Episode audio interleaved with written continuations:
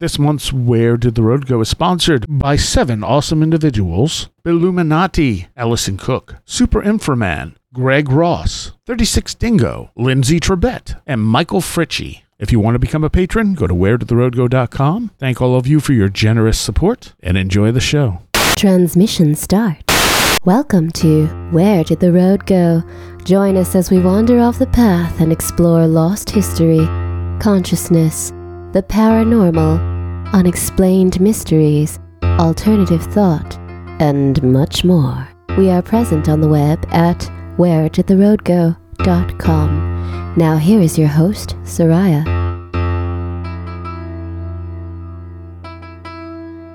Welcome to this edition of Where Did the Road Go? And tonight I'm joined by Mr. Joshua Cutchin, Greetings. who has a cold. Yeah, I'm gonna try to power through. So leave leave your pithy comments below, folks. Taylor, Sure you will. Hey, how's it going? and that's just Taylor. There's no other name attached there. Jost Taylor. Yep, just Taylor. Uh, and uh, for the first time ever, Mr. Matt Festa. Hello, thank you for having me. And uh, Matt Matt has been a regular on uh, the Last Exit for the Lost, and I've, I've been trying very desperately to get him to join us because he's witty, funny, and knows stuff. So Matt, do you Oh have yeah, any, don't set the bar too high. No, I, I'm not. I'm not. Matt, do you have any nephews or nieces? Uh, not by, but I've got a few friends that have little ones that I consider nephews and nieces. Uh, do, do they call you Uncle Festa? Oh, wow, I've never heard that before, Josh. That's Bravo. incredible. Wait, are you serious? Really? I can't tell if he's being sarcastic either. yeah, I, I can't either. when have I ever been sarcastic, Seriah? How Okay, he's being sarcastic. You're all right. Man, that's what we're starting the show with.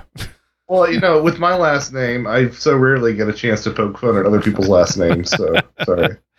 You mean crut? I mean, Crutchin is such a common last name. Oh, I've heard Kuchin and uh, Mm. you know Cu- Cutchinson and all sorts of stuff. So yeah. Interesting. I would just type Crutchin. I knew it was Cutchin, but I would type Crutchin. Crutchin. So there you go. Clearly, it's meant to be Crutchin. So anyway, uh, Matt is actually doing the art for my my uh, autobiography whenever that gets done, and by that I mean the book, not the art. He's going to finish the art long before the book, I think. Any decade now.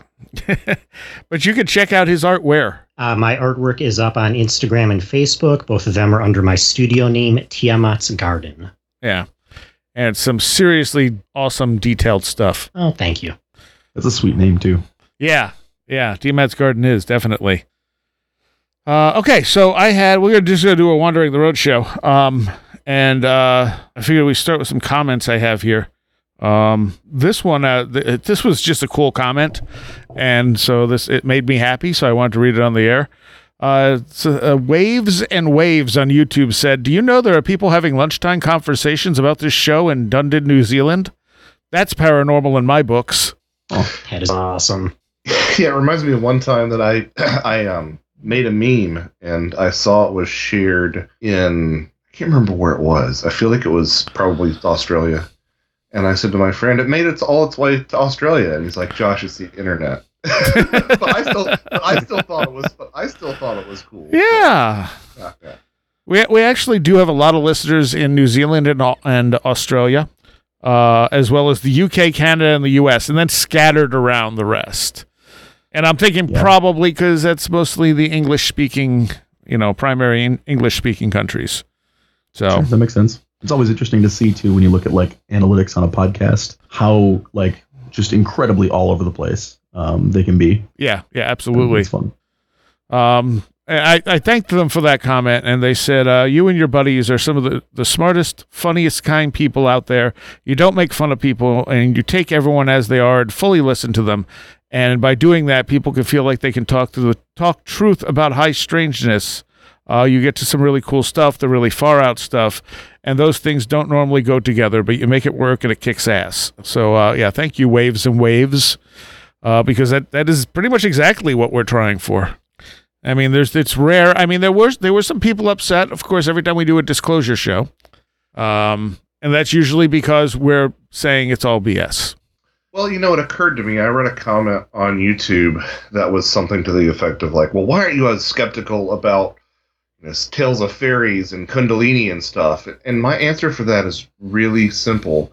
it's because the people telling us stories about fairies and Kundalini aren't in charge of making policy. Like, Yeah. it's yeah. really, it's really hard to weaponize fairy stories or Kundalini stories. And what you come down to at the end of the day is like, I, I tend to believe experiencers, but when you get whistleblowers or government uh, agents or ex military in the mix, I do cast a, a more uh, critical eye because, again, like the, the potential for you know misuse i think is greater. So that doesn't mean that they're Yeah. not telling the truth. That doesn't mean that they're not saying things that they think is the truth. It doesn't mean that for all we know it is the truth.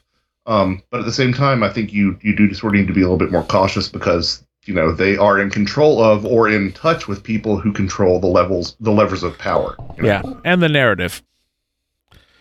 Yeah, The- there's, there's a similar thing too when you're looking at a story told by somebody who's you know ultimately doing that to sell a book, for instance, some of like the contactee sort of stuff. But when you're talking to just an individual who's telling you a personal story, I think there's a very different thing going on. Right. Yes, exactly. And a lot of times people don't want notoriety for their experience. They just want to talk to somebody about it. Yeah, So it's not so much like, oh well, that's crazier than this. It's it's it's also with the disclosure stuff, the fact that it's just like this cycle that just keeps uh, repeating. And s- someone said we sounded annoyed last time, and I'm thinking, yeah, a little bit because we just keep doing the same show and the same. It's the same outcome every time. I mean Although yeah and- disclosure and- shows are like an annual event now. Yeah, yeah, exactly. Like how many how many times do you have to go through the same process before you just kind of either you do one of two things. You either tune it out, which is most of what I do, or you become cynical. And you know, when you're on a show like this, you kind of have to talk about it because everybody's expecting you to talk about Right. it. And of course, you become cynical because how many times have you been promised the smoking gun? yeah, And yeah. you know, we've we've gotten various degrees of of of firearm residue to extend the metaphor, um, but we but we still don't have that smoking gun yet. And you know, I, it just it always sort of befuddles me how people think that a lot of the things that are being claimed are open and shut cases and they're decided, and they're really not. Like we we have an idea of what people in high positions of power think the phenomenon is, and we have people who have had experiences tell us what the phenomena has told itself it is, but in my opinion, both of those are unreliable sources, both Sure. you know authority figures and the phenomenon itself. So I, I think it's still there's still a lot more questions on the table, and I think at this point, it really could still be anything the UFO phenomena. Oh, and, and it's probably many things. Well, yeah, I, I always say that, and then you always say that, and I always feel like an idiot for not for not leading that way. But Well, I know that's what Yeah. you mean, though, too. yeah, because there's clearly not one answer for all this unexplained stuff. Right. There, there are connections certainly, but I mean, in the end, there's going to be a lot of different explanations. I, you know, to me, I'm just suspicious. That, you know, like like this guy that, that came out. I can't remember his name. Gresh was that it? That the latest? it's, it's G R U S C H. So I believe Grush, I believe. Okay. So I had said something like, you know, real whistleblowers end up in jail, and someone said, well, he cleared all his stuff. And I'm like, well, then he's not whistleblowing. You know, like what? That's not, you know. Um. So let's see. Uh, I had reposted uh the Strange Lights series of uh, episodes we did on strange light phenomena, and Josh, you were on one of those, one of the two parts, I think. And because Okay. I think initially you were supposed to be on the first one, and something happened. Uh, and Jeff Ritzmann was on the first one and wasn't on the second one because I don't think he could do the second one, but you were on the second one. So I took all four of those shows. It was like we did two on Strange Lights and then two on all the feedback we got about it. And I just put them in one show and posted it because I think that's an that's an interesting. Uh, that was a really good series of shows. I want to do the same thing with the uh, sleep paralysis ones. Uh, but some uh, David Wood had written me and said uh, my strange light experience. This literally happened a couple of weeks ago, uh, the 11th of June. I write these things down in my dream journal. I'd gone out to a nearby field. I live in a suburban area. The field is part of a nature reserve, and there's a river and a well used footbridge nearby. I'd gone out mainly to enjoy the cool evening at Skywatch. Uh, as almost a month, 16th of May, before I saw a UFO fly low over the area. Uh, actually, I saw two UFOs that night at the same time. Back to the 11th of June, not much had been happening. I had had a cider with me and was enjoying that, as well as trying to connect whatever to whatever was out there. First strange thing, not sure if this was a trick of a light, I saw something appear out of nowhere and drop down into the tall grass in front of me. It was about two meters away, bird like shape and size, and whitish transparent. There was no noise or movement of the grass, Directly after this, some flashing in the reddish color all over halo around the clouds lasted about two to three seconds. It was enough to make me go, What the F was that? It made me jump. After this, I felt a really strong heat around me, the kind of heat you would feel from an electric stove. And there was uh, also a smell of burning or singeing, thankfully, not me. Uh, the, sh- the smell lasted for about five seconds. The only other thing was a, a large clearing above me in the clouds, almond shaped. I did see a light far off in the distance, but it looked more like a satellite. The UFOs I saw previously, I was walking home after meeting with someone in a pub. Only had one pint and I was disappointed with the meeting, but chose to let my feelings go and was then in a much more peaceful mindset.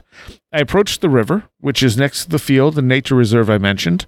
I was enjoying the view and thinking how much I loved looking at the woods at night and how lucky I was to have them nearby. This is when I saw two UFOs off to my right, both different and di- in different places. One was much higher up in the sky, whitish yellow ball of light. It dropped down at an angle and then made a little curve upwards like a J shape and then it disappeared. The other UFO was much lower, I'd say 150 to 200 feet above the field I mentioned earlier. It went from the right to the left quite slowly. It was a large, bright, whitish blue light, but I could see some structure there. Uh, if I were to give it a shape, this sounds silly, I would say a shorter version of an X Wing fighter, and I could see some X like the thing on it and front narrowing to a point. Uh, I went to the bridge nearby. It was still traveling in the same direction, and I watched as it moved onwards. It could be seen for some time. Yep, I should have taken a photo, but I don't have any faith in my camera phones, and I had no missing time. Yeah, nobody ever nobody ever really does end up taking a photo. At least not too often. It does happen. And if but- they and if they do, it's a blurry white Blurry, blob or yeah. something. I heard a great response one time at a conference to that. Somebody asked the panelists, you know, why are there aren't why aren't there any better photos of this stuff? And uh, there's this old self-admitted cat lady in the audience, and she's like, "I have twelve cats, and Mister Mister Grumpy is the hardest one to ever find. And you know what? I have pictures of all my cats except for Mister Grumpy." I'm like, well, that's kind of kind of a good point. Like, if something doesn't want to be seen, or you just catch it fleetingly, then you know, Yeah, yeah. could be a reason for it. Well, that's So a, the obvious conclusion is that Mr. Grumpy is piloting the UFOs. Mr. Grumpy is piloting UFOs. I think you just solved the UFO enigma. It's cats. I can't wait for Mr. Grumpy disclosure. Get out a laser pointer and call down. That's why the laser pointers work to call down the UFOs. Wait, isn't that what Steven Greer does? Yeah, it is actually. I mean, it's not it's not exclusively what he does, and I I am probably more charitable to the CE5 protocols than a lot of people, but yes, that is among among the techniques to use a laser pointer. Yeah, well, the techniques he's using do tend to work. That's the thing. I mean, whatever we're dealing with, it's just he puts a, a well, first of all, price tag on it, but also, um, you know, uh, a, a uh, camouflage to it. Like, oh, that's the mothership. That's this. That's that. Rather than just being, look at this interesting phenomena that you could do on and- your own. You don't have to be out here with us. And and when you're guaranteeing someone an experience, it does incentivize uh, willful misidentification, and it also, you know, has the potential to incentivize. I'm not saying this happened, but happens, but it also has the potential to incentivize fabrication of results so that people feel like they got their money. You know, Yeah. Oh, Do you- yeah. Do you mean So- like the the customers or the the viewers um, willfully buying into that kind of fiction or, or narrative, or do you mean on behalf? I, of I, th- I think he sells it well. I mean, there there have been accusations of, of both those things coming from, from Greer. You know that that he points out points out things that are obviously space station and satellites, and claims that they're UFOs, or that he somehow orchestrates things. I again, like I said, I'm probably more charitable than most people regarding that. Um, but but you know, it, two things can be true at the same time, right? There's Yeah, potential yeah. for fraud, but also the techniques can work on their own. Because I've talked to too many people who have seen genuinely strange stuff that doesn't sound like it's misidentification or you know, Absolutely. that the wool's Yeah. being pulled over their eyes. And and I and I think when he investigated that that that that alien mummy, I think he was genuine in trying to find out what it was. It's just he just kind of buried the lead when he found out it was human. Um, but it's not like he just like left that out of the documentary or anything. So I, I think Right. I think there's there's some honesty there, but I think it's also you know this is this is how he makes a lot of money.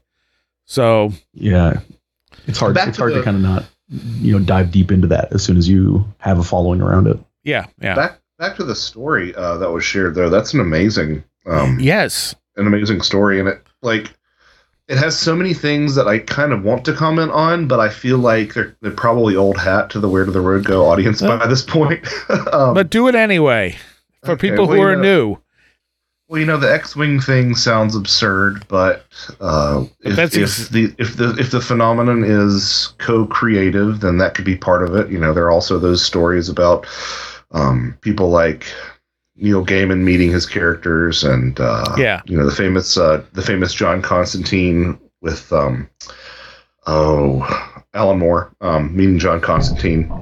So you know the, the idea that it could look like something like that completely ties in with the idea that the phenomenon is self-negating, like the late Jeff Ritzmann, appropriately enough, often said, and also like uh, George P. Hansen said. Um, you know the fact that there was something resembling a bird that sort of was in the vicinity and was kind of odd um, ties into a lot of my work in Ecology of Souls about the bird soul um, being you know the birds being psychopomps, but also birds being a universal symbol for the soul. And you know Carl Jung argued that the um, totality of the UFO itself was kind of perhaps a symbol of the soul. Um, and then the burning smell, like you know, it's always it's often I should say. It's often smells of, of combustion that you get in a lot of these uh, encounters of various sorts. Um, And there was you know. heat too. yeah. Um, you know, it's interesting that he said it wasn't him. it wasn't Yeah. him burning, which is kind of because it's kind of like I've, I've heard, you know, I've heard that there are people who undergo radiation treatment for cancer and they say that they can actually smell um, themselves uh, in that process. Yeah. Uh, it's, it's just a very dark, sobering thing to hear. But like, it does kind of make you wonder. Yeah, you think it wasn't you, but you know, it, it depends. I don't want to make you paranoid, but it, Yeah. it depends. Um, yeah, and then Well- the alma. Yeah, sorry, go ahead. Oh no, I was just gonna say on the topic of the the X-wing, you know, um, one. It certainly could be, you know, something uh, either like co-creation related, or that it that it literally was um, pulling from that kind of uh, like cultural memory. Um, but I could also see it being something that, you know, being a way to describe what you're seeing um, with what you know. Where so, you know, I've I've um, seen Right. something strange in the sky, and the best way I knew how to describe it was as sort of like a fighter jet folded in half but that's not really what it looked like, right? But that's it's you know it's that's the memory that was evoked in in my mind. So it's like the the closest thing I could go to to convey it to other people. So I don't know if if you know I mean only the listener could really I guess tell us No, whether I, it was I think that, yeah Yeah, I think that's spot on. I mean, like you know, one of the things that Wren said that he saw in his youth, Wren Collier, um, Hmm. is a po- polygonal tiger. Yeah, yeah, yeah. in the woods, and it's like, you know, it probably is. It's you know, again, language tends to fail in these encounters. And you know, the other thing is, since it was seen in close proximity, that was on the same occasion as the ball of light that went up in the J. Right? Did I hear that correctly? Well, that's they, what it sounded like. yeah, they, they mean, were. Uh, that might have been the month before. So okay, well, I guess there's still even with that sort of span of time, there's still the potential that this was an unorthodox terrestrial craft, sort of looking into the strangeness in the area. You know, if it was in the same general area, seems possible. It could be. Uh, I mean, it doesn't behave like a terrestrial craft from the description. Well, that's why I said unorthodox, right? Yeah. You know? it's Fair. like when, when they when people were seeing the stealth bomber back in the whatever it was, the 80s, and they were mistaking it for a UFO, kind of that sort of thing, because there wasn't anything that really looked quite like that. Uh, what were you going to say about the almond shape thing? I mean, I was going to go all academic fart sniffy and say that it was the Vesica Piscis and that it had all sorts of symbols and, you know, associations with that or the all seeing eye or something along those lines. But then I, I thought better of it until you dredged it back out of me. So there you go, folks. Um, so speaking of birds, the, the the one of the bird things I had is that uh, when I was uh, dating the girl who had like massive amounts of kundalini as well, uh, every time I would take her home in the middle of the winter, these little white birds would fly out of the ditches around my house. And uh, she she was working at one of the colleges, and she went over to the bird department and she asked them like, "What what kind of birds are these?" And after she got done describing them, the guys like that those don't exist. Really? Yeah, so we- we have no idea what the hell we were seeing. Could you describe them? They were just small, little white birds, pure white.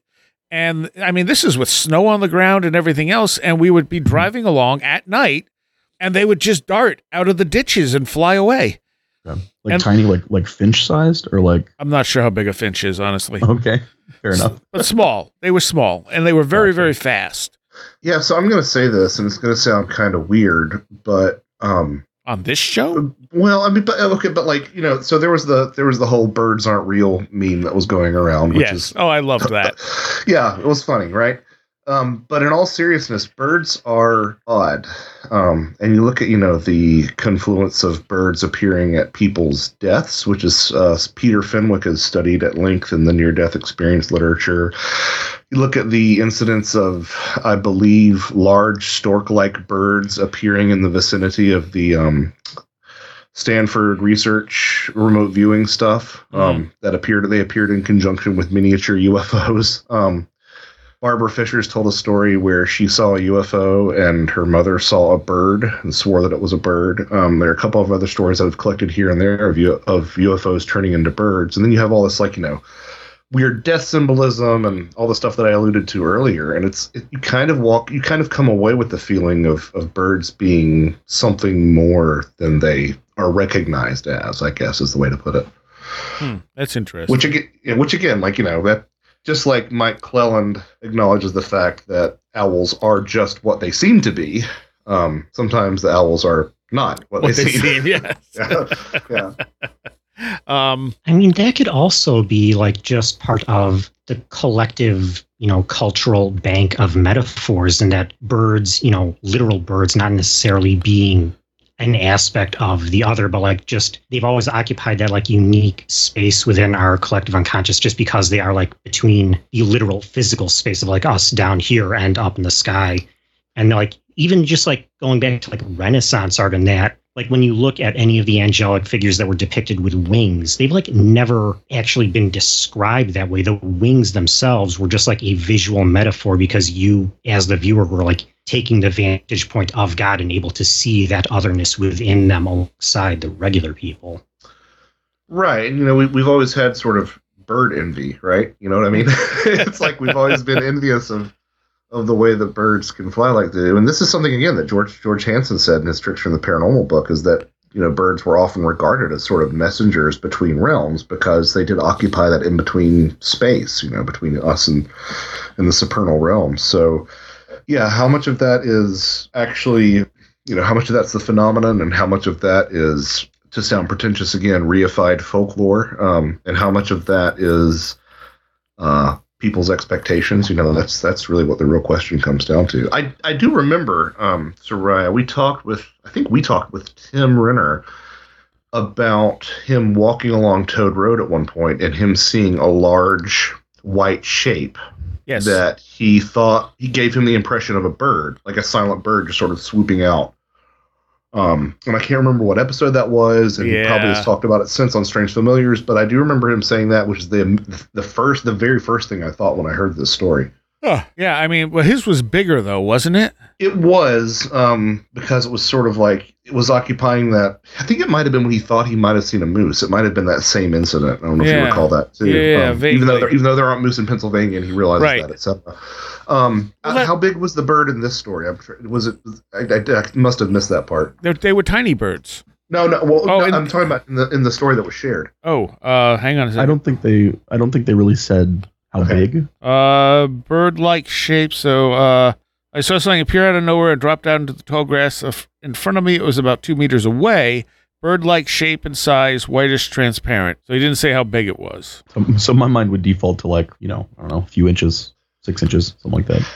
Right, and and, and that sort of size. that sort of whitish, transparent description puts me in the mindset too of have you heard these like uh, these uh, amoeba manta ray stories Yes. that people have been have been seeing? Mhm. Yeah. Yeah, flying flying translucent manta ray stories. I don't remember Lon Strickler talking about them on Phantoms and Monsters like ages ago, and of course that you know looks further back to that Trevor James Constable critters, sky critters thing. Yes, yes. Yeah.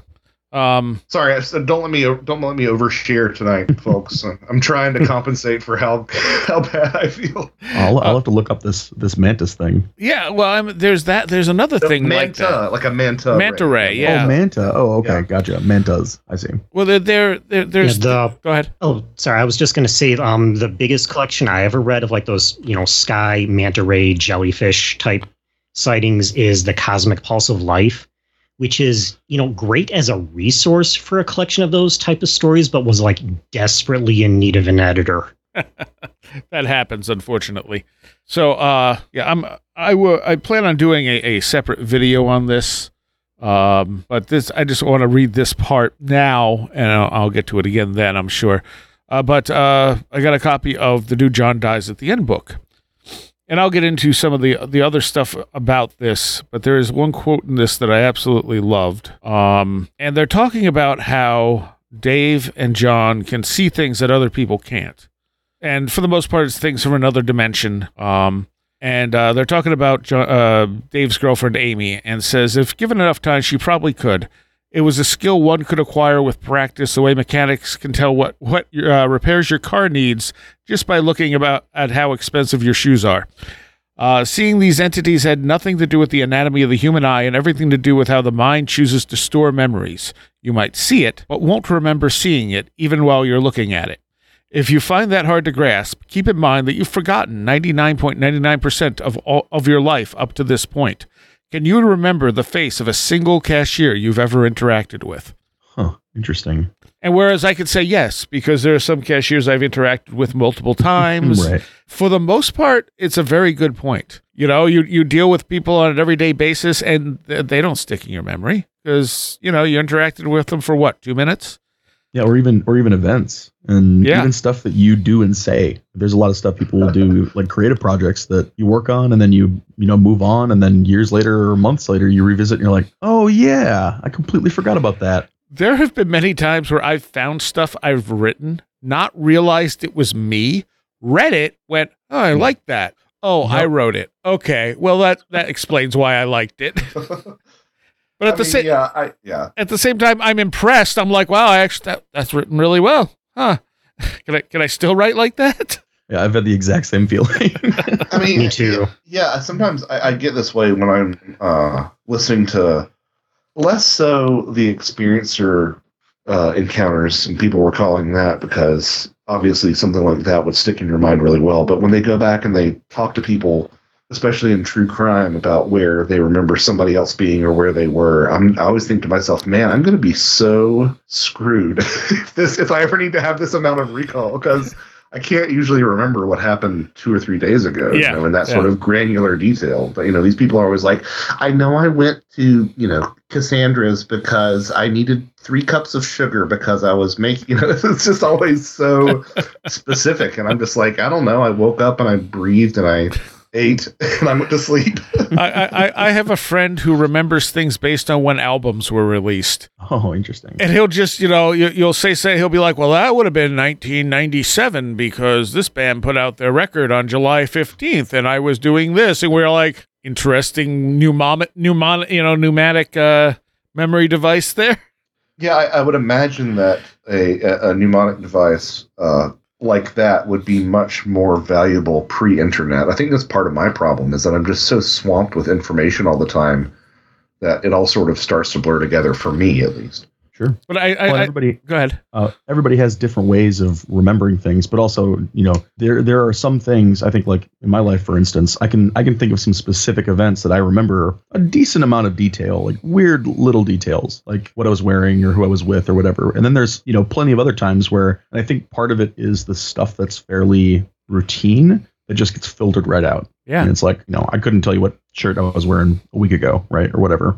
The uh and and the fact that when he says you you don't remember 99% of your life i mean that's that's not that much of an exaggeration because you know at, at, when you're young everything's novel everything's new. You remember that stuff when you're young. But when you start getting into routines and you're doing the same stuff every day there's no reason for you to keep that that memory fresh. Like you, Yep. you the- you have less and less novel no matter what you do you're going to have less and less novel experiences as you get older which is also my explanation for why people think it feels like time passes quicker when you get older because you just don't remember most of the stuff you're doing anymore. So if you want time to seem like it's going slower, do a lot of novel things. Oh, I thought you were going to say stay young forever. It'll keep you young forever. um, and mentally, it helps keep you young. I mean, honestly, I mean that's what they're they they you know there have been studies looking at things like Alzheimer's and dementia, and showing that people who learn continue learning new things are less susceptible to it. So yeah, Hmm. novel Yeah, experiences are, are a positive thing for the most part, and unfortunately, our world tends to push us toward routine. I feel like the human experience tends to do that, just in general. Maybe. Like, and and yeah, it is definitely a big part of it. it's definitely you know culture and the world we live in. But there's, I think, there's a part of just the way that we live, and I think I think it's you know other animals probably have a lot of that too. True, um, so I'm, true. I'm curious what kind of what kind of memories you know certain other types of animals might have. Yes, yeah. It- I, I wish we could tap into that information. Yeah. How do, how do how do the cats fly the UFOs? Right, exactly. well, it's so routine they don't even remember.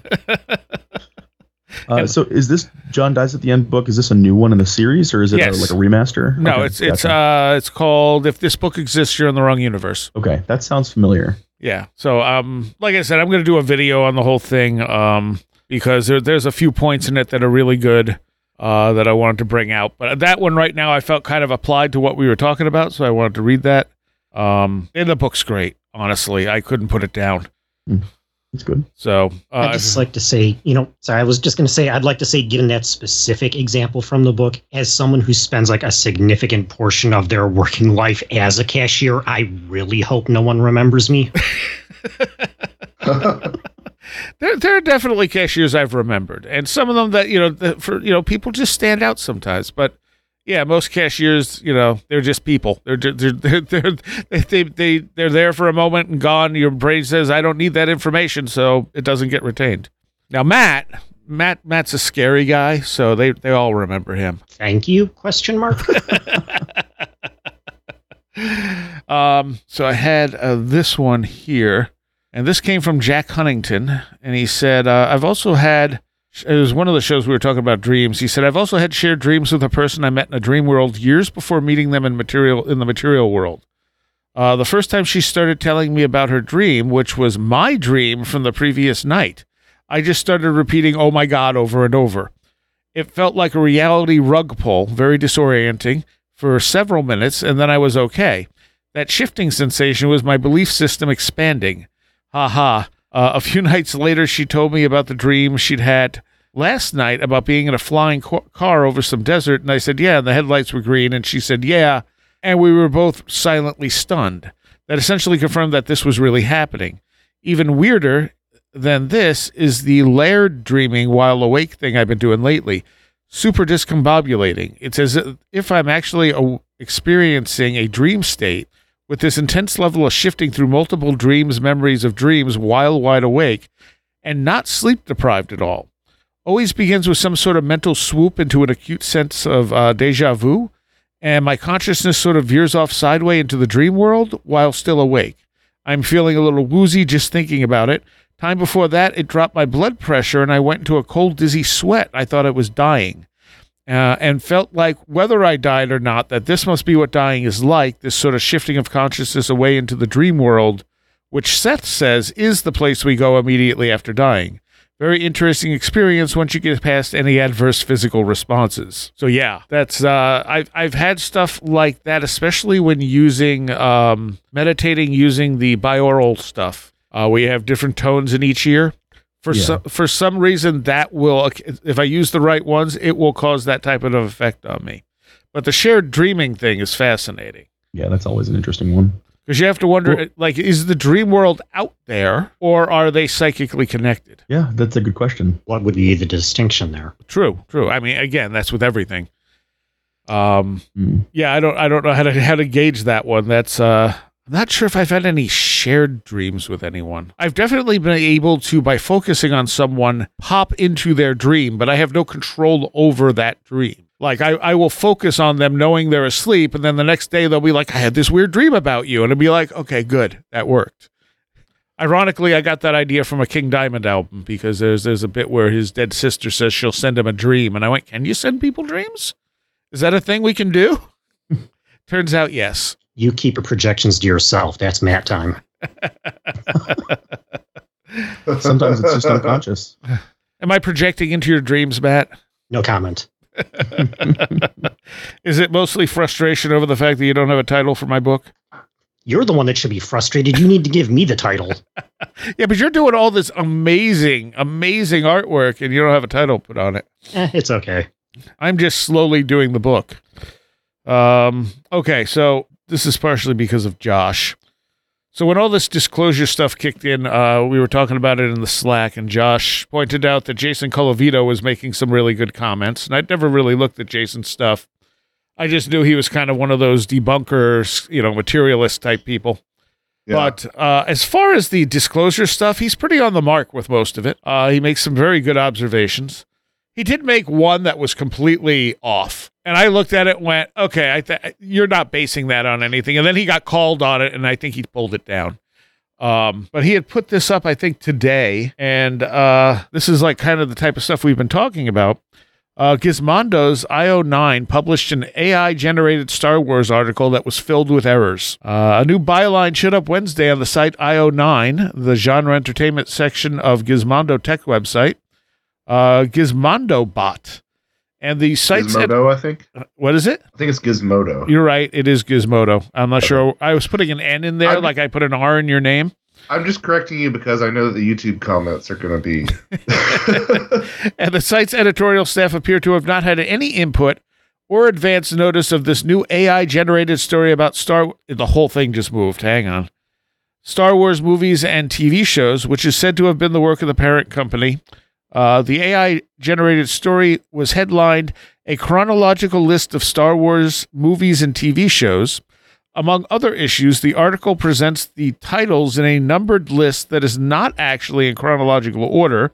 It also omits any mention of uh, Disney Plus series Andor, A Book of Boba Fett, and lists the Clone Wars series as coming after the events of the Rise of Skywalker. Heresy. So did nobody fact check this before they put it out? It was just randomly They just generated and Yep. The, the, well, it wasn't supposed to be random. This is what AI does. No, no, Taylor. Somebody was given that. Somebody was handed this, and they were they were told, "Hey, proofread this before it goes out." And they said, oh, "Okay, looks good." they like glanced at it and they put it out You- there. So yeah, somebody's You're probably not catching wrong. the heat. Yeah, So- somebody's catching the heat. They, they, the, this, the one of the people there said, uh, "I was informed approximately ten minutes beforehand, and no one at IO9 played a part in its editing or publication." Wow. But this is not. I mean, this is becoming more and more common, where they're just letting AI write stuff, and AI is not particularly accurate because it's getting stuff from the internet, which is not particularly accurate. I I mean, mean, so it, did it say it was a parent company that that decided to do this? um, no, What is it- Gizmodo's? Oh, okay. No, uh, the genre entertainment session of Gizmodo Tech website Gizmodo Bot, which I mean Okay. s- suggests to me that it's an AI anyway, but I don't know. Right. Huh. That's interesting. Well, I know um, a similar thing's happening with code um, right now, and we actually it was, was kind of surreal the other day. Uh, I got an email from um, uh, some like bosses and directors and stuff, basically talking about using AI tools to help write code Hmm. and encouraging us to try it and encouraging us to like you know be careful and make sure to check everything because it's not going to be perfect. You know, you're going to run into issues. Um, but I've actually I've seen it I've seen it be pretty effective and super fast. So it's it is interesting how quickly those tools are evolving.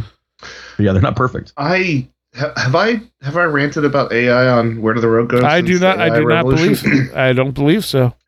Well, I was speaking with a good friend of mine, Jim Nettles, and he summarized where I think the technology is now, uh, better than I think anybody else I've talked to. He says that when you you know put in something and get try to get text back out, he says there is still, and of course this will probably get better over time, but I'm not sure if it'll ever quite go away. He he described it as a textual uncanny valley uh, in the way that these things are written. Oh yeah. And I thought about that for a minute. I'm like, yeah, that's exactly what I'm because I because like you see it and you're like, this sounds like it's AI written. You can't figure out why it is, and I think that's probably as close as we're going to get to what it, what's going on. Um, you know, I've I've played around with it some, and I I think that it can be a great tool for um you know since I have recently dove since I recently dove into the fictional space. I think it can be a really good tool for uh, breaking writer's block. Um, Hmm. you know, I, sometimes I would have something where I like I need a metaphor, but I can't think of it. Can you give me ten metaphors related to this thing? And while I never used what they gave me, it would sort of be. Um, I sort of ended up using it like disruptor cards, if you're familiar with that concept. Those uh, those uh, those uh, Eno disruptor cards that he made with. I think he made them with Bowie. Um, just about sort of like you know breaking your train of thought and sort of like introducing ideas that you would never have thought of. So I think it's really Yeah. useful in that way. I'm a little bit more optimistic about where we're going to end up with all this because you know I I can't help but see parallels to what happened with uh, I have experience in both these areas um, musicians and synthesizers and what happened with uh, you know airmen and drones because I had a member of the family who at one point was uh, a flyboy for the Navy and uh, you know, in both those situations, uh, the the sort of tenor of the conversation at the time was, "Oh, this is going to be the end of our jobs. They're never going to need us again." And in both of those scenarios, the technology sort of got incorporated, and yes, some jobs were lost, but at the same time, I don't know if it was quite as revolutionary. No. In terms of completely clearing the field like everybody thought it would, right? Because you know, there's Yeah. still plenty of musicians classical musicians it's more of an issue with synthesizers right? Because you're sampling stuff. But there are plenty of musicians still employed today. Um, you know granted you're not you're not uh, a rock star like Paganini was but um, you know you you're, there are still plenty of well employed classical musicians today. And I, I think that uh, you know and obviously we still have pilots who fly traditional aircraft so I think that it's going to change. It's, it's just a, it's just going to be more of a matter of adopting. I do think some jobs are on the on the on the chopping block, and I, I I don't think that the issue is necessarily AI replacing everything, but AI just sort of muddying the waters, like this article does. You know, it's a, there's already a big problem with AI generated books on Amazon that are Yep. just flooding the market and making it hard to stand out. So again, I'm not trying to like, I'm not trying to wear rose-colored glasses in this case, but I. I do think that at least in the creative space, it should be met with a little bit less wringing of hands than it is. Um, I'm more concerned about the way that people offload responsibilities that are much more That's- important. yes. Exactly. That's what I'm mainly concerned about. Is people, yeah, is that aspect of it. Yeah, and, and we talked on a previous show about like the the uh, the uh, the self help or the helpline uh, for eating disorders, and it they just fired everyone and let AI run it, and it was giving people Oh awful God. device. And uh, you know, like, did you not think? You just probably didn't care. You just figured you're saving money, so who cares? You know. Um, and I think that that's part of the thing. Quality is not a part of our culture anymore. Yeah, well, so at least the company that I work at, um, where they seem to be encouraging people to use AI tools for like um, assisted programming. Mhm. What what it seems like is the goal would be to have you know people developers who are already doing these jobs be enabled to do these jobs um, more efficiently and with with um, you know more of an ability to kind of expand the horizons as far as what they can do. And I, I think that it's much more likely that in this case that developers will have a more powerful tool set than that developers will get replaced. Yeah. Um, I, I don't see that happening anytime soon. There, there was a sci-fi show I was, series I was watching, for the life of me, I can't remember the name of it. It was it was okay, but at one point they're trying to write code to to fix something, and she's basically having the AI help her as she's coding so she can do it faster. Like, and I'm thinking, okay, that's a realistic use of AI. Like you're tell she's telling the AI, I need you to write a code to do this, and then she's just checking it as the AI is generating it. Yeah, it makes it much more. It makes it makes the job of the developer a lot more conceptual and architectural, and not have to deal with you know. I don't have to focus so much on do I have a semicolon at the end of this line? You know, is this indented properly? Right, that kind of nitty gritty stuff. If that's Yeah. taken care of, but yeah, I don't know. It's interesting. I But- think what this article really represents, excuse me, is like a lot of people, you know, just fearmonger about air quote the dangers of AI when a lot of the people espousing that are just have a vested interest in the AI industry and are trying to generate more interest in it. Like what this article really typifies is like an actual danger of AI in the sense that the errors in the article don't matter because it's not an article anyone is really expected to read. It exists because it has that generic enough title that people will click on it to just funnel traffic to the site. Yeah. What AI is phenomenally good at and what it will be used overwhelmingly for is just generating spam. Yeah, Yeah. con- Yeah, con- totally. It's, the, it's a fuel for the content mill, is what. Yeah, is what it is. This never-ending demand for just content. I don't care if it's good or not. Just make it more content. Yes. Yeah. And you know, the flip side of this that I don't feel like people are talking about, and again, like, would I prefer to live in the world where this was never, where this genie never came out of the bottle? Yes, I would. But I am sure that there is something that this technology, some long-standing problem, whether it's an unbreakable mathematical formula or whether it's a humanitarian issue, something good will come of this. Sure. Probably multiple good things will come of this. It's just the question of, you know, how disruptive it's going to be in the interim and uh, you know, how much responsibility, like I said, people are offloading to it. Well, that's it. You got to get the greedy bastards who run corporate entities, you know, entities who only care about how much money they're making, not to use it the wrong way. Right. Like Well- replacing, like replacing everyone on a helpline with AI. You know, like that's that's not how you do this. I remember back there was a, uh, I don't know if it started with it, but I had for the Commodore 64 a program called Eliza or Eliza, something like that. And it was like, I think it was the first like uh, sort of AI type of thing where it would be your your therapist. So you you'd ask it something and it would reform the question back to you. Kind of just real basic stuff, but it was fascinating at the time. And I kind of feel like this is just a more advanced version of that. It just searches the internet instead. Right. The best metaphor I heard for explaining the current state of AI is calling it a word calculator. Although I did, I did have, I did have a thought, and I'm not sure. I had some some folks who were. I I put a post out on Facebook, and it was kind of bait for the kind of folks that I was hoping would respond. But it was something to the effect of, "Is the individual's relationship to the collective unconscious similar to um, similar to humanity's relationship with?" In other words, sorry, let me start this over. The collective knowledge of the internet to humanity. Sorry. Yeah. Yeah. Let me let's scratch it.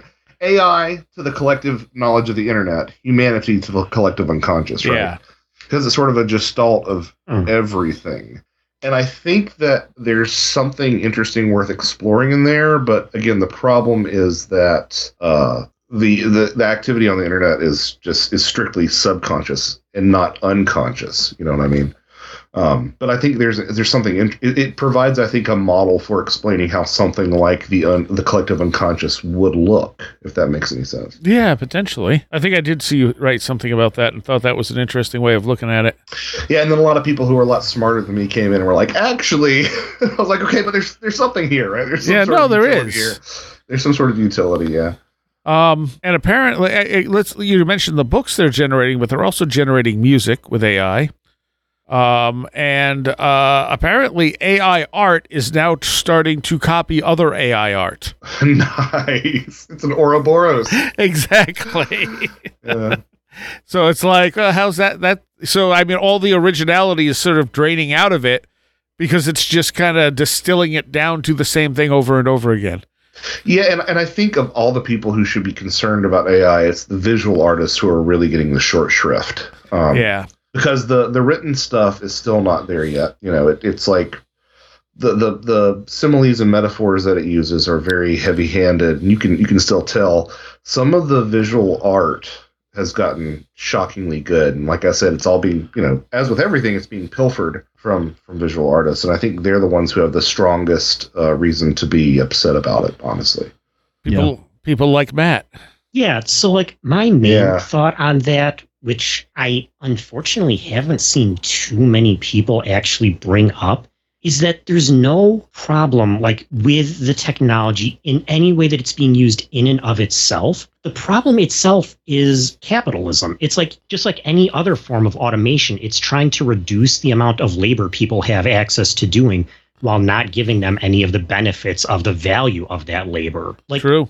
the reason it automates it's such a huge issue for visual artists is because we're forced to have that stranglehold over the copyright of our work in order to make a living. If our Mm. basic needs were already provided for, it wouldn't be an issue. Yeah. True. interesting. So, um, in a complete change of subject, I had this, which I found really interesting. Uh, ayahuasca and holy water: how four missing children were found in the Amazon jungle. And uh, basically, That's the, a headline. yeah. Um, Which AI wrote that? huh, did you say AI wrote that? Yeah, I said which AI wrote that. Um, so there was a 40 day search to find these missing children. Um, and uh, the day that the four missing children in the Colombian ju- jungle were going to be found, the night before, a shaman named El Rubio had drunk ayahuasca and had met the children in his dream. He interpreted it as a divine sign. Uh, the children, members of the indigenous community of Putumayo, pushed through the jungle with that mystical conviction. They they were alone. They had overtaken the soldiers who were also taking part in the search effort and had come up against the jungle's thick undergrowth. It was 3 p.m., a time when it was best to start returning to camp before night fell, but the children kept going. They had faith in the shaman's words. On the way, four of them ran into a turtle. Uh, little turtle, if you don't deliver the children, I'm going to eat your liver fried. Eliza told it, laughing, and I'm going to drink your blood, said Nicholas, one of the, another one of the two children. Uh, the turtle did not flinch. Eliza stepped on its back and carried it with him like a backpack. The trackers advanced another 10 meters until they reached the clearing. Here, Dario heard in the distance what seemed to be the cry of a baby. He estimated it was coming from about 50 meters away. It's the children, he had the urge to shout. The four bolted forward. Nicholas was the first to reach the children and found Leslie, the eldest, with the one year old baby in her arms. He gave her a hug and told her not to be afraid, and they were indigenous people from Putumayo, and they had been looking for them for weeks. Uh, so I guess those were the people looking for that, that were talking to the turtle. I suppose it's ri- it's Since- not since turtle. it's not it's not initially written in English, so the translation's a little off. Okay. Um, but yeah, so apparently him him doing the ayahuasca uh, connected with the kids and helped uh, save them. What was the holy water though? Didn't it say ayahuasca and Yes. holy water? It did. This is a really long article, and I didn't didn't see anything about holy water. Uh, Uh, the oh, indigenous rescuer is grateful to the gods for finding the children, blew tobacco as an offering to the jungle, and sprinkled the children with holy water. So yeah, I think it was just a catchy title. Um, but you know, it's interesting because it, it's just another story to throw on the heap of inaccessible knowledge acquired during these states. Um, yeah, and I think it's I think it's you know the ones that you always hear or the ones that you hear most often are about learning of the death of someone prior to you know word reaches word reaching you in the you know in our waking realm. Yeah. Um, but this is kind of interesting to have that from a from a different angle with a happier ending. I like it. yeah. It's definitely it's- an interesting story. and uh, it it also suggests that you know that information is accessible, that or that we are able to uh, that it's something real. I guess is what I'm trying to say, which I think we know, but you know. The materialist society just dismisses this stuff as hallucina- hallucinations. The the term that the near death community would use um, is veridical. It has that sort of exterior validity that you can verify.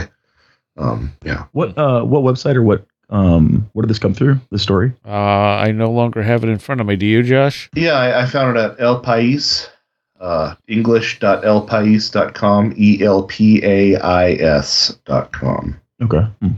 So let's take a quick break, um, and we'll be right back.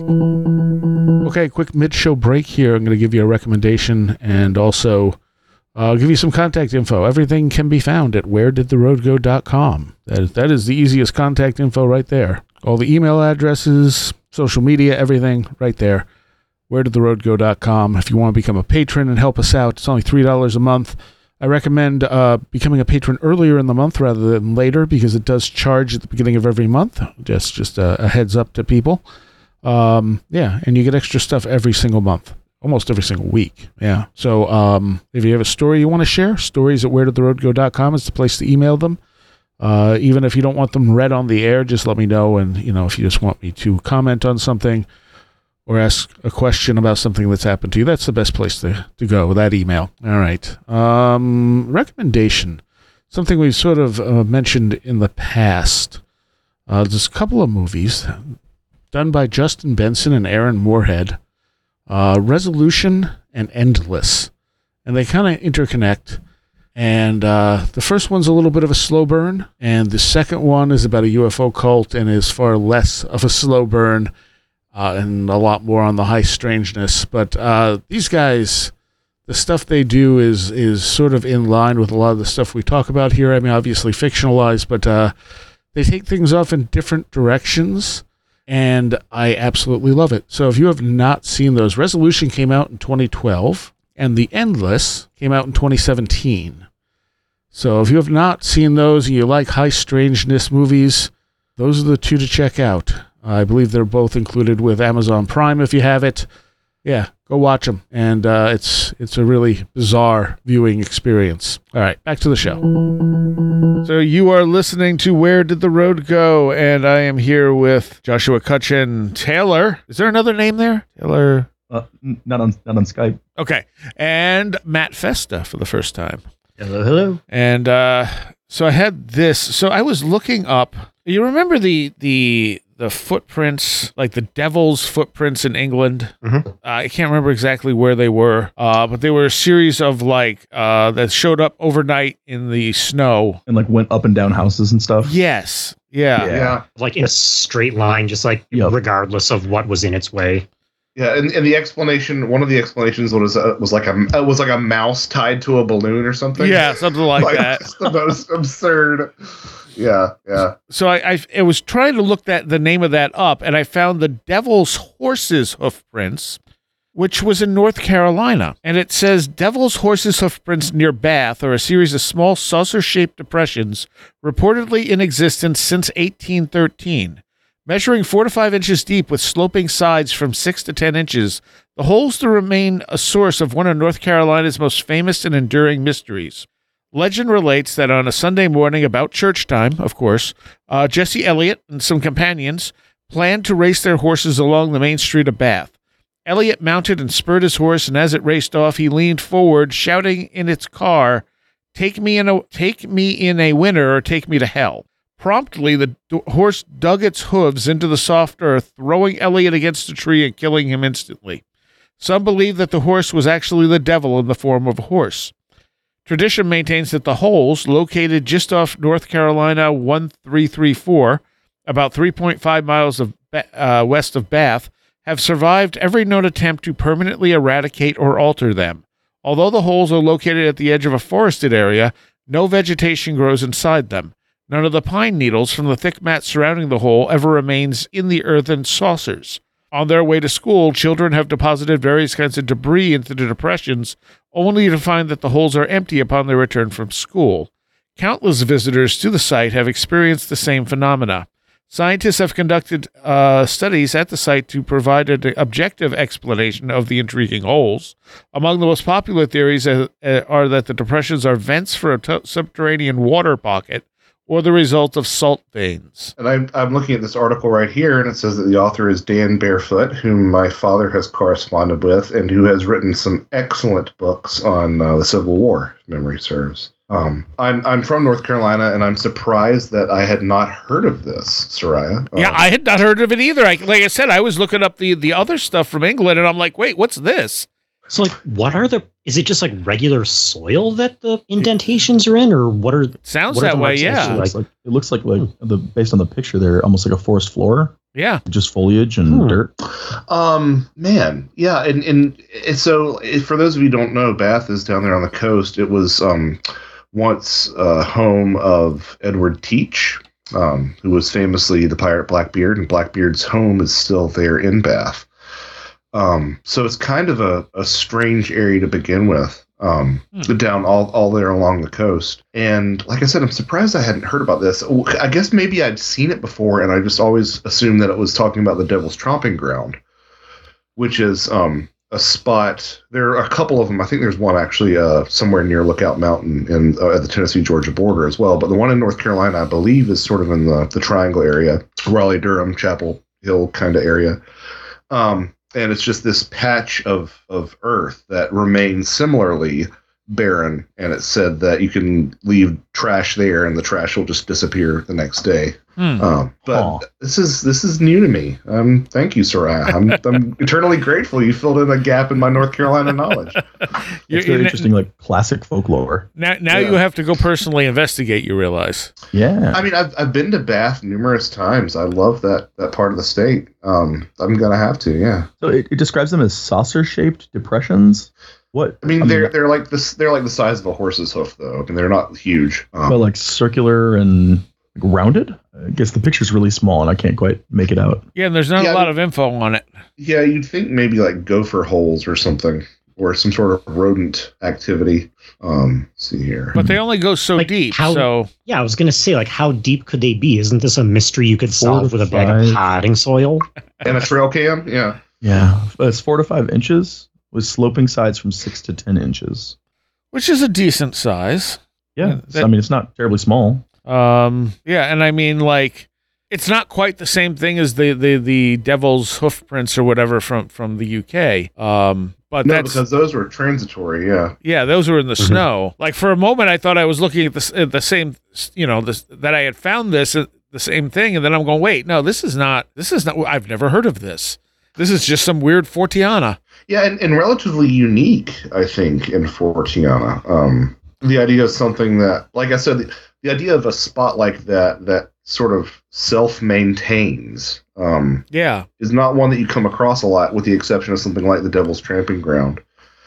Um, and and they're talking too about like you know stuff being put there and then leaving, and maybe it's a vent or something. It's like, but I mean, couldn't you just hang out and see? I'm just trying to think. I mean, it's not like it's a volcanic area. Now, now I'm looking at some some an, another uh, newscast that did sort of a short story on it, and it looks like they're more dinner plate sized here. Um, and honestly, it looks like it could be a small bedding mammal of some sort. But yeah, that's odd. And, but why would it only be there?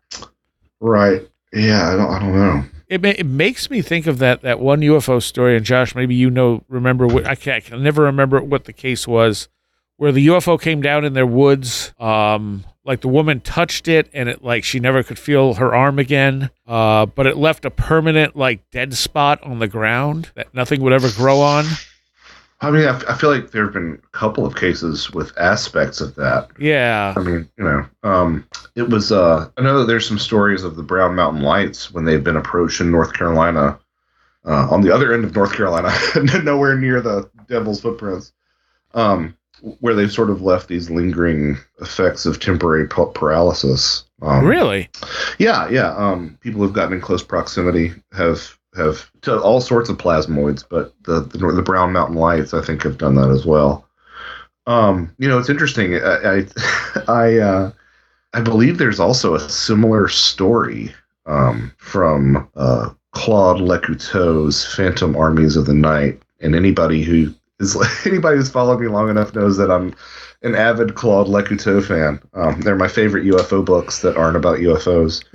Uh, form, former Sorbonne uh, history, former Sorbonne medievalist uh, is what he is, and he retired and started writing books about just theories and all this stuff. And you can tell that he put some stock in its, its reality. But one of the things that he mentions is during a procession of the Wild Hunt, one of the members of the Wild Hunt touches someone's arm, and their arm is useless afterwards Huh. and uh, the area was burned around it, I believe, as well. So it kind of puts me in the mindset of that. Interesting. Yeah, it does sound similar. That kind of stuff always reminds me of like the type of thing I would expect from like radiation, but I don't. I Maybe. have no idea, and I don't know if radiation even behaves that way. But just the the idea that something could so drastically affect like living things, right? So like living tissue or plants and stuff like that, like permanently or or at like a long term kind of basis. Well, so could I would think something electrical, like the Brown Mountain Lights Sure. being plasma or something like that, might have a strong enough effect on an elect- on you know a living thing's electrical field, or leave an electrical field there that it might continue to uh, not allow things to grow. Yeah, um, yeah. I mean, this is sort of is a, a question that the nuts and boltsers have uh, investigated ad nauseum, and you know, I applaud them for it because it's definitely a question of you know whether or not people are experiencing ionizing versus non-ionizing radiation, and I can never quite remember the difference between the two. but um, I know that that was definitely the topic of discussion regarding the uh, the, the Cash Landrum case. Um, Yeah, yeah. yeah. But I mean, the, to me, the Cash Landrum case seems more like uh, military.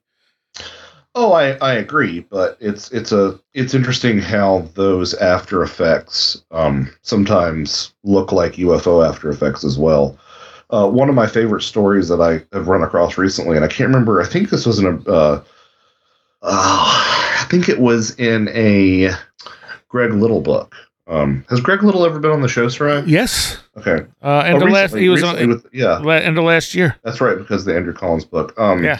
You mentioned a case of someone who had experienced uh, adverse physiological effects from a UFO encounter, and over the course of hypnotic regression, those effects uh, manifested themselves once more That's interesting. Dur- during the course of the the uh, during the course of the regression, which yeah, is is super interesting to me. And that's the yeah, thing. it is. It's not. It's not like terribly surprising to me. right, Um, exactly. But yeah, that's that's really interesting though. The uh the fact that hypnosis can do stuff like that is utterly fascinating. And and again shows how little we know about this stuff. Uh and unfortunately some people take it as oh no no, no just just just recalls memories. Well, right, and, and that's sort of the that's sort of the the dance that I try to do when I talk about hypnosis is that I think it I think it has some sort of value, and that I, I think Absolutely. that it's I think that it's well, you know, there are plenty of people who just toss it out, and I think that they toss out. The, I think that they toss out the baby with the bathwater. I think that there's some some some sort of utility to it, and I think that it's somehow tied to this phenomenon. But I but I don't think that the generally accepted way that people like to think of it is actually what's happening. It's not it's not memory retrieval. I think it's probably I suspect that it's probably more putting you in the same realm that you were when you encountered this thing. I think it's probably more, Yeah. you know, the experience happens again in re- in real time or something along those lines. Yeah, which which demonstrates that there's something to consciousness. Obviously, there's plenty of things to consciousness we don't understand, but there's something to it that we're able to at least marginally affect and and tap into kind of what's what's happening in somebody's conscious experience that it seems can also have effects on physical things or, or effects on the body, you know, whatever whatever those are. Yeah, well put. Yeah. there was a case uh, i think stephanie quick brought it to my attention uh there was a bus and i think there, i think if i remember right there. because this sounds weird but i think this is what happened someone had uh, taken a school bus full of children and buried it uh, and no one knew where it was Oh, God. and they hypnotized this guy who saw it but didn't remember enough details and what he remembered was enough for them to find the bus and so I looked at that and I went, okay, here's a case where hypnosis, we can prove remembered accurate details that the guy didn't otherwise remember. So it's like, okay, but does that work the same way that remote viewing does? Because we know if a remote viewer is given feedback, they're more accurate than if they're not given feedback. In fact, if they're not given feedback, their accuracy drops considerably. So I just did a quick search for um because I'm I'm trying to think of how much effort it would take to bury a school bus. Um, it looks like there was the 1976 Chowchilla kidnapping. Could have been. I don't remember. It was uh, 26 children aged 5 to 14 that were put into a box truck and buried in a quarry in Livermore. But the Wikipedia article doesn't say anything about hypnosis. Imagine that. Um, yeah, but interesting. Um, but like, why? yeah, I don't know. Why, That's why do people so do a lot of things? I guess I don't know. It was it was they were they were apparently they wanted a ransom. Huh. Uh, but according to this, the driver and children dug themselves out, so it might not be the same case. But that's, Yeah. I didn't even know that was a thing. Burying, yeah, that's I'm no criminal mastermind, but I don't think that's how you get ransom money. right. yeah, yeah, Well, you didn't know What it was a thing. I, I, I really wish it wasn't a thing. Right, right. Yeah, I mean, it's just it's one of those it's one of those things that when you learn about it, it kind of makes you feel better about yourself as a human being because you never thought of that being a possibility. Yeah, I guess. Yeah. I don't know. That's so weird. Like, oh, you didn't know about burying kids? Oh my god. Um, all right, so we have a, a few minutes left. I wanted to throw this out because uh, last time I did an AMA show, someone uh, threw out the oh, question. I actually Yeah. actually found it. Sorry, Oh, I actually found it. cool. Um, uh, it's it's just a paragraph on a website, but it seems to be about that case. Uh, Kroger and Douce, uh, 1979, report a number of intriguing cases in which this technique was used. In one case, 26 school children and a bus driver were abducted at gunpoint and brought to a rock quarry, where they were sealed in an underground tomb. This says. The driver and two older boys managed to escape and contact the police. The driver's memory of what happened was sketchy. While captive, he had tried to see the license plate number, but didn't want to look too long for fear of getting caught. Under hypnosis, it was suggested to him that he was sitting in his favorite chair watching the event unfold on a documentary. He was able to remember all but one of the license plate numbers, and because of his help, the kidnappers were tracked by the FBI and arrested. But even still, in that case, this is me now, um, that doesn't necessarily mean it's a memory retrieval, right? It's almost like remote viewing an incident. Well, that's kind of what Possibly. I'm saying. Like, there's there's Yeah, similarities there. Yeah. So, I mean, who knows what's really going on? But I mean, it, okay, it, you could say that's a memory retrieval. You know, Yeah, under under to it. It's close hypnosis. Yeah. Um. So I want I wanted to close this off real quick. Um. Really simple question. Uh, Claire Carrie had this. This was a few months ago. Like I said, uh, what's your favorite book on the paranormal?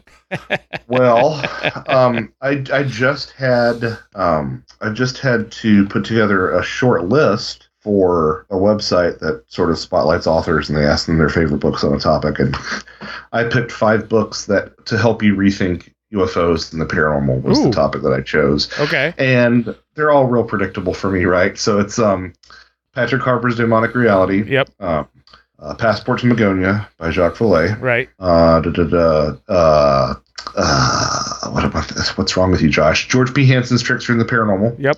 Uh, and then after that, it's kind of a sharper fall off for me. Um, I put The Supernatural by uh, Whitley Strieber and Jeff Kripal. Yeah. Um, Yeah. because I think it sort of nests his experiences in dialogue with uh, with the religious experience, which I think is a way that it serves some utility for people to think about this stuff. Definitely. And then I ended up throwing a, a, a wild, uh, a sort of a, I was going to mix metaphors there. I threw in a wild card, um, which was Ian McDonald's King of Morning, Queen of Day, which is a fictional book, but it's a fictional book that I think is one of the best depictions of uh, of fairies ever put in a book. Um, okay. And it's a lovely book that I should probably reread at some point because I loved it so much.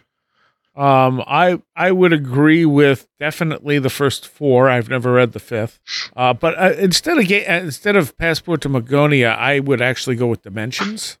Mm. Uh, just because I, I think Dimensions takes a wider, you know, like like that's the more important book because that's where Vallée came up with the idea. It's where he first presented it. But Dimensions is where he takes that idea and really expands on it, brings in things like Fatima and other stuff like that, and, and looks at it on an even wider scope. Uh, and I would say for my fifth, maybe uh, I just had it in my head and now it's gone. I mean, that Joshua Cutchin guy writes some really good books I've liked. Um, Never heard of him. yeah, yeah, they're they're obscure, but they're really good. Eh, How do you eh. spell that? Was it? Did you say Crutchin? yeah, Doc Crutchin. Crutchin. Yeah, I'll, I'll look them up. Jo- Joshua Crutchin. Um, Like that. oh, Keel, like uh, the Eighth Tower from Keel. That Yes. that would be my other one. Uh, close, close, closely followed by the Mothman prophecies. Yeah. So if I'm going to jump into this real quick, I actually would uh, also say Eighth Tower and Mothman Prophecies. Um, although I really loved the Eighth Tower when I first read it, when I revisited it, I didn't love it quite as much. Really? See, I was the Um, opposite way. Okay. Well, I, I haven't I haven't fully reread it, but I was I was basically going back through it and skimming some sections because I was doing some research. Um, and I was uh, it wasn't quite as coherent as it was in my memory. Um, okay. But I, I should I should revisit it at some point. Um, but then uh, uh, the other three I, I would put um, because I have not read a ton of uh, paranormal related books. Um, but I will I will go ahead and say where the footprints end and an ecology of Yeah. souls. 'cause I think those are I think those are both fan- fantastic. Oh, um, shucks, y'all. I guess that's technically four books, right? Between the two of those. It's true. But yeah, I, I always have trouble when people ask me how many books I've written because I never intended to split any, any of those apart. But it is what it is, I guess. It happens. Uh, and then I would also throw on Light Quest, which is one I, I had Oh, heard of. Andrew, from Andrew you, Collins. Yes. Yeah. Um, I I discovered that we uh, sold it at the bookstore I used to work at, and I picked it up after I heard you mention it on some podcast somewhere, and uh, I really liked that one. It was that was a fascinating read. Yeah, I think that I talked to Andrew about that the first time he came on. Okay, yeah, it's plasma intelligence is, is sort Yeah. of an explanation for UFOs. It's, it's, and, it's, it's good thinking, and there's some really great stories in there. Yes. Yeah, I don't know if it's the answer to to any of it, but there's but some of it definitely is on mark. it's a very creative way to explore Yeah. those kinds of phenomena, which Yeah. I think is it's fun. I, I think I had a problem with his bubble universe idea as for being the the interaction point. I'm not saying it's wrong, but I don't. I feel like that was the piece I had. I was like, I don't know about that, but a lot of the plasma intelligence stuff works nicely. Yeah. So Matt, So anything that I could think of is just going to be the very obvious titles that anyone listening to this is already going to be well that's, familiar that's with. okay. So I think that, like, at least from my point of view, books specifically about the paranormal, in a lot of instances, aren't as explicitly valuable in terms of like changing and opening the way people can just think about these things as Mhm. seemingly completely unrelated fiction books can Oh yeah, like some of the most just like novels that like you know left lights on in all the right corridors of my mind to like take me in these interesting directions Yep. would be The Book of the New Sun by Gene Wolfe, Hmm. which just it called Book of the New Sun, but it's five separate novels. And it is just like so. I mean, I can't even give a summary of the actual plot because I'd be here for an hour. But it's like unrelated to anything overtly paranormal. But the way he discusses and describes different phenomena and the way the characters just conceptually approach it has done so much more to like broadening my horizon in terms of like how to think about these things and my life itself as well than like anything you know even phenomenal ones like communion or any of those Yeah, that that that's a very good point. I mean, I, I, I resonate with that so strongly because, like, some of the best revelations that I've had about pet theories or pet ideas of mine have come from just places that I would never have expected, like complete left field. Um, which is why, like, you know, I. I, I really value the, the paranormal or the supernatural as sort of a gateway drug to making you go to museums and read about things you never thought you'd want to read about. Oh yeah. They, can there are these things like you said. I love what you, the analogy that you use, like lighting up a pathway or something that you said just now. Um, because it really does just point you in a completely different direction that you would have never considered if you were just reading books about Bigfoot and Dogman and you know UFOs and stuff. So yeah, The, the the thing about fiction is it isn't constrained by having to fit facts or cite cases. You can just play with an idea. And whereas they may not be trying to solve something, playing with that idea allows you different perspectives on that subject that otherwise you may not have thought about. It's also a great way of grappling with what just in my own mind I've started to call the absurdity paradox, where like you can have the most profound, life changing experience, but just trying to like flatly explain to someone will sound completely absurd and have like no meaning to them whatsoever. Whereas if you talk about like just how it affected you and that you can get that point across, but like only in terms so vague, just by virtue of distancing itself from like the literal experience of what it was, that that itself can like lose some of the meaning of it. But through the humanities and like turning something like that, just like the effect it had on you into fiction, you can like so completely recontextualize it and express it in a way that like can make it accessible to others. Yes, absolutely. That is a beautiful way of putting it. Um, Thank you. I like uh, one of the things I liked about Michael Rutger's book, uh, the second anomalies book, is that he came up with just really novel ways of looking at paranormal phenomena, and in this case, the strange walls that that exist on the west coast that nobody can. Well, they explain it as farmers' walls, but they don't make any sense as farmers' walls. Um, and there are some on the east coast as well. well, Those you know, like stone walls. They're what? Those stone walls. that People. They're stone walls, but they like go up hills. They're Yeah. not high enough to actually keep uh like animals in or anything. Some of them are just little sections. Uh, but in the book, uh, very minor spoiler that they're they're used more as sigils in the landscape. oh, okay. Nice. Well, you know, at, at the risk of spinning this off into its own its own episode, uh, somebody that I someone that I neglected to mention that I probably should have both on my list and in this discussion is is the work of Mike Clelland. Um, Oh yes, not only his his Messengers book, which I think is still one of the most important UFO books, but um, his new uh, fictional novel, The Unseen, which uh, I just got yesterday.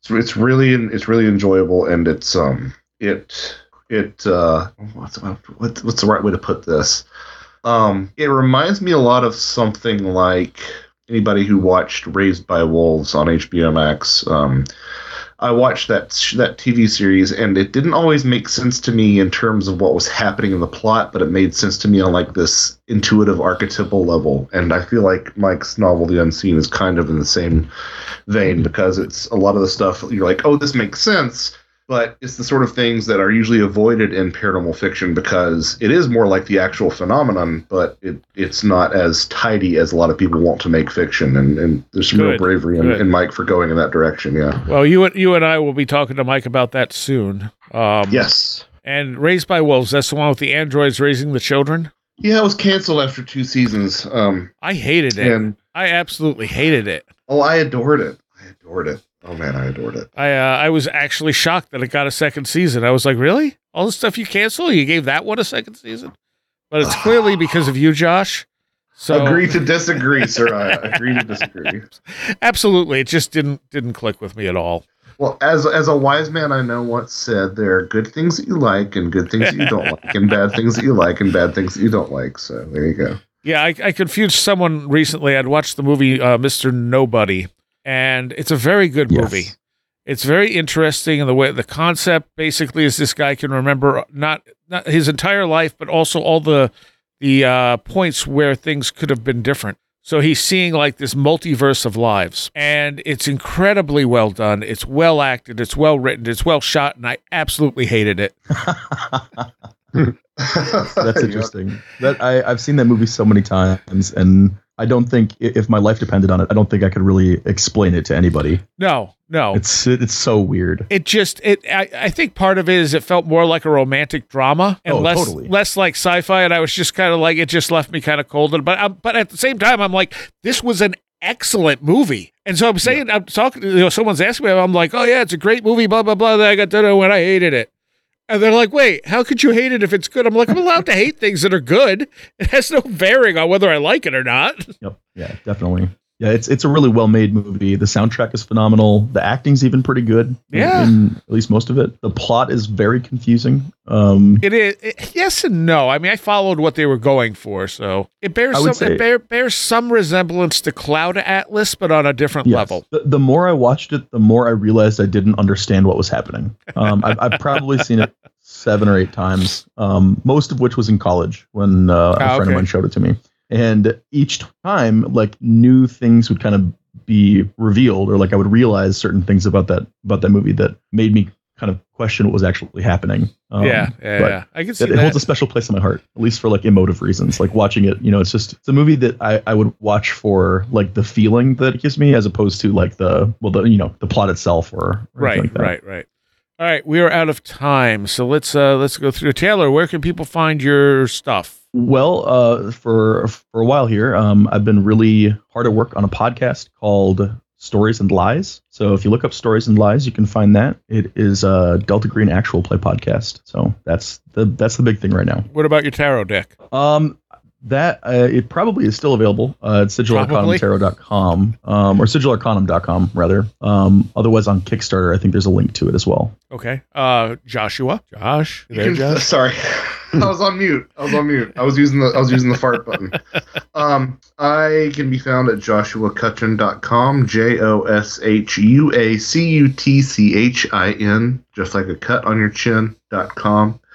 Uh, lots of exciting stuff going on. Uh, Ecology of Souls turns one year old in a couple of days as of this recording. My new uh, compilation of fairy essays uh, that I edited with uh, some a real rogues gallery of contributors. Fairy Films is available now, and soon I will be announcing more details about the release in the next couple of months. Knock on wood. Of my first fiction novel, and we'll see fictional novel. Um, I guess it's sort of redundant, but I always like to make sure that people know it's Right. fictional. Right. Um, that'll be coming out uh, soon. I'm just in the process of doing some editing on that, and we'll see if it stinks. So there you go. Well, now that it, I've been waiting for Ecology to turn a year old, so I could have you on to talk about it. The anniversary. Uh, Yeah. I like that. and uh, Mr. Matt Festa, where can people find your amazing artwork? Well, mostly you can find me online at Last Exit for the Lost because I'm there far more frequently than I post artwork. That's true.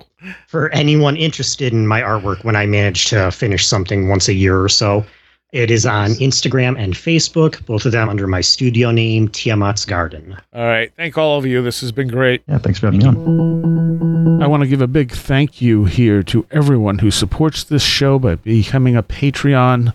And I want to give a special shout out to those of you pledging $10 or more Billuminati, Greg Ross, Leanne Cherry, Matt in Delaware, Allison Cook, Super Inframan, 36 Dingo, Matthew Sproul, Andrew Nichols, Christine, a blue second gen MR2 drifting around a Japanese mountain, Patricia Giaquinta, Alex Whitcomb, American Rambler, Andrew Maines, Ann Witowski, Barbara Fisher, Beverly Williamson, Big Boy Limina, Charles Davis, Charles in Florida, land of the crazy and communicable, Chris, Chris Cicernos, Craig Parmenter, Diane B., Empty K., Eric Todd, History and Coffee, J., J. Otto Bullitt, Jack Huntington, James Lindsay, Jim and Sophie, John Mattingly, John Bracken, Carla Mahoney, Kevin, Kevin Schreck, Cool Kitty, Kristen L., Laser Printer Jam, Lauren McLean, Linda, Linz Jackson K, Luke Osborne, MJ Armstrong, Mark Brady, Mr. Weird, Schmooples, Devourer of Mortal Souls, Oli Andre Olar, Paul Jeffries, Philosopher of Mirrors, Riker and Stark, Ron Dupre, Sam Sharon, Seed Person 1, Stacy Sherwood, Tactical Therapist, Taylor Bell, Thunderboy, Tyler Glimstead, Varosh K, Vincent Trewell, Will Gebhard, Will Powell, Wren Collier, Annabelle Smith, Caroline Walker, TDT, Skunkworks, and Craig Sagastumi. Thank you all so very, very much for helping make this show possible. There is a Patreon segment for this show that will be up later in the week for Patreons. Uh, if you want to become a patron, please consider it because it helps us out greatly keeping this show alive. It's only $3 a month, and you get extra content all month long every week, usually an extra segment, and then some other stuff thrown in as well. All right, uh, huge thank you to Greg Ross, who uh, updated to a sponsorship of the show. Thank you so much, Greg. Uh, also, uh, uh, thanks to Cody Plant for a nice donation. Thank you. Uh, and and I love this. Schmooples, Devourer of Mortal Souls, has moved up to the ten dollar plateau on Patreon, and I get to now say Schmooples, Devourer of Mortal Souls. So thank you for that too. All right. Um, to take you out, we're going to hear a song from The Living Room. Now, um, earlier in the week, or last week, depending on when you're hearing this, I put up a, a, weird story from Eric from The Living Room since they had played in studio here. You can check that out too at thelastexit.org under our live performance uh, channel. There's the live streams. Eventually, there'll be an edit of it. But if you like this, go check them out there. They're also on Bandcamp. But uh, Eric had a spooky story he shared with us uh, on video, so it's on the YouTube channel if you want to check that out. Uh, I should probably pull the audio of that and put that up as well. So, um, yeah, this is The Living Room. And this is uh, one of my favorite songs from and it's the new single off their new album. It's called 11 O'Clock is When the Drugs Kick In. So here you go. This is what I'm taking you out with, and I'll see you next time.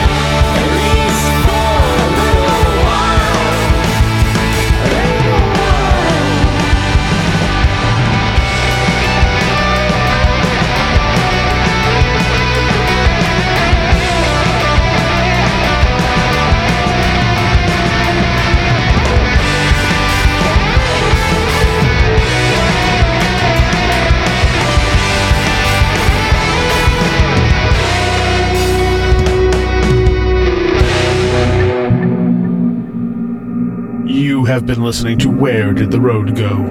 This show is made possible in part from our Patreons, and we thank you and everyone listening for helping us continue this exploration of the strange. You can always find everything Where Did the Road Go related at www.wheredidtheroadgo.com. And thank you so much for your support.